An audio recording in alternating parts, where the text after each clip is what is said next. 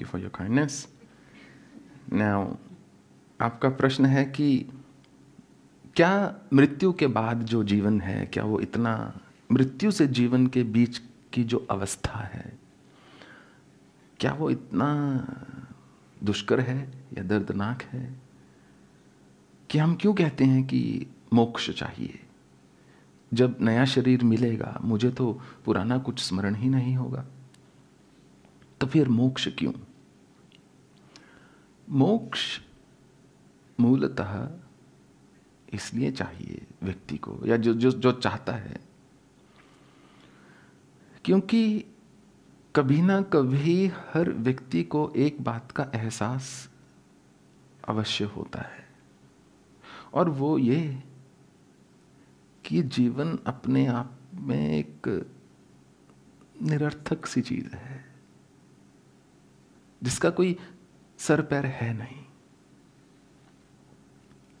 कितना यत्न करना पड़ता है मनुष्य को स्वयं को खुश रखने के लिए, स्वयं को सुखी रखने के लिए। देखो कितने लोगों को दुखी करना पड़ता है। स्वयं के सुख के लिए कितना प्रयास करना पड़ता है। सुखी ना भी हो तो भी सुखी होने का समाज के लिए एक स्वांग रचना पड़ता है। तो जो व्यक्ति आध्यात्मिकता के पथ पर आगे बढ़ता चला जाता है, उसको एक बात का बोध होता है कि मतलब क्या है इस सब का कितनी देर तक मैं अपनी और अपनों की इच्छाओं की पूर्ति करता रहूँगा? इदम अद्य मया लब्धम इमम प्रापस्य मनोरथम। कब तक ये करता रहूँगा? अब ये लाभ हो गया, अब उस मनोरथ को पूरा कर लूँ, अब उस इच्छा को पूरा कर लूँ। फिर अंत में चले जाना है सबने। कब तक? ये जो चक्र है, ये चलता रहेगा। पुनरपि जननम, पुनरपि मरणम, पुनरपि जननी जठरे शयनम।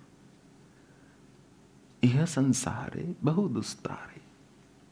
कृपया पाही, पारे मुरारे। तब तक शंकराचार्य कहते, ये चलता रहेगा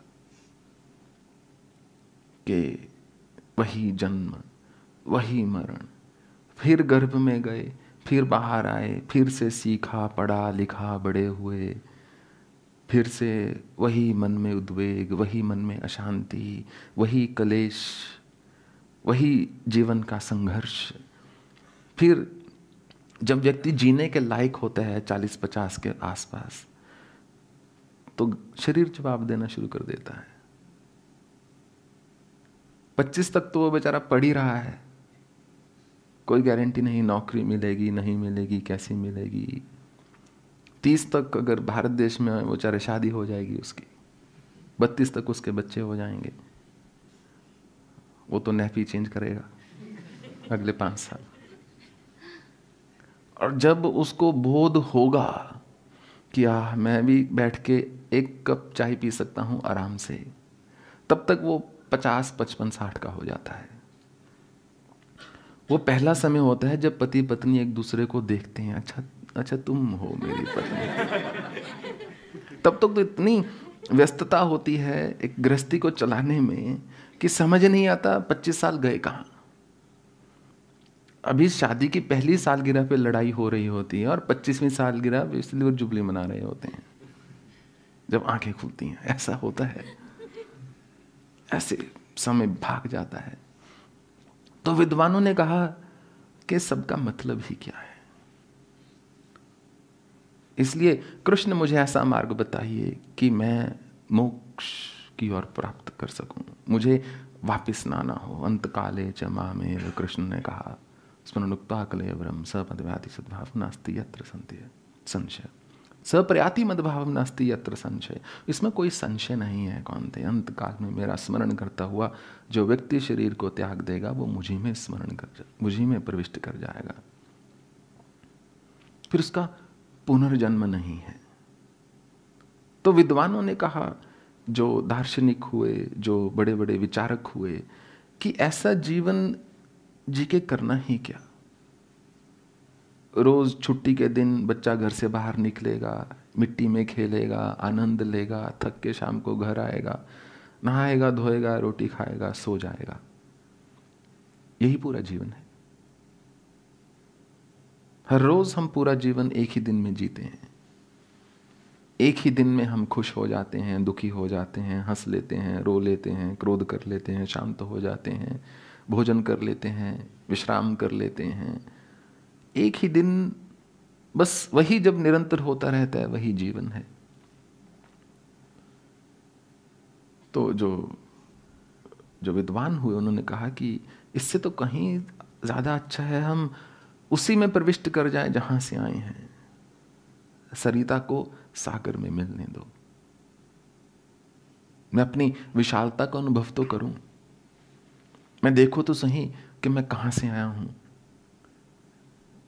बजाय कि मैं वही संघर्ष में फिर जाकर जन्म लूँ, जो कि कभी भी ना खत्म होने वाला संघर्ष है। और सुख जो होते हैं, चाहे क्षणिक हों, इतने प्रिय होते हैं मनुष्य को, इतने प्यारे लगते हैं, इतने सुंदर लगते हैं, उसके लिए वो एक हज़ार दुखों को झेलने के लिए भी तैयार है कि वो सुख नहीं मैं छोड़ सकता। जब मैंने सन्यास लेना था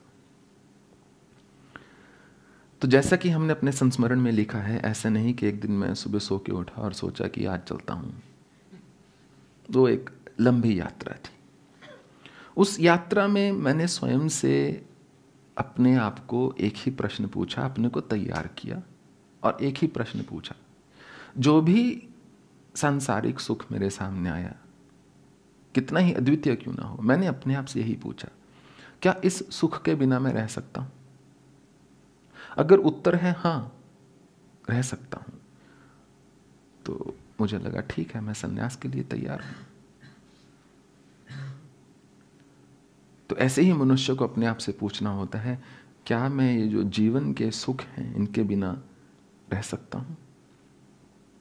या नहीं। अगर नहीं तो फिर तो संभव ही नहीं कि मनुष्य कामना कर सके कि मेरा पुनर्जन्म ना हो। उसको अपने इस जन्म में भी अंत तक बस अपना ही घर, परिवार, समाज, अपनी ही एकत्रित की हुई चीज़ें जो हैं दिखाई देती हैं। एक व्यक्ति ने बड़े प्यार से अपने परिवार को पाला। जब उसका अंत समय निकट आया तो वो बेहोश हो जाता है। एक अस्पताल में भर्ती कर दिया जाता है। जब वो आँखें खोलता है अपनी, देखता है उसकी पत्नी यहाँ खड़ी है और बच्चे दिख रहे हैं धीरे धीरे उसकी स्मृति आ रही है। वो अपनी पत्नी से पूछता है कि, तुम यहीं हो? हाँ मैं यहीं हूँ, आप निश्चिंत रहें। मैं आपको भगवद गीता का अध्याय सुनाऊँगी अभी। और हमारा बड़ा बेटा कहाँ है? वो भी यहीं है, आपके दाई और खड़ा है। हमारी बेटी कहाँ है, बीच वाली? वो भी यहीं आपके यहाँ खड़ी है। और हमारा सबसे छोटा बेटा कहाँ है? वो भी यहीं है, यहाँ खड़ा है। अबे बेवकूफ़ो दुकान कौन पर बैठे दुकान पर कौन बैठा है? सब लोग यहाँ खड़े हैं, मैं तो मर ही जाऊँगा। मेरी क्या मौत को रोक दोगे? जाओ, एक व्यक्ति दुकान पर जाओ। ग्राहक खड़े होंगे, इंतज़ार कर रहे होंगे। इतना जो है आजकल कंपटीशन बढ़ गया है।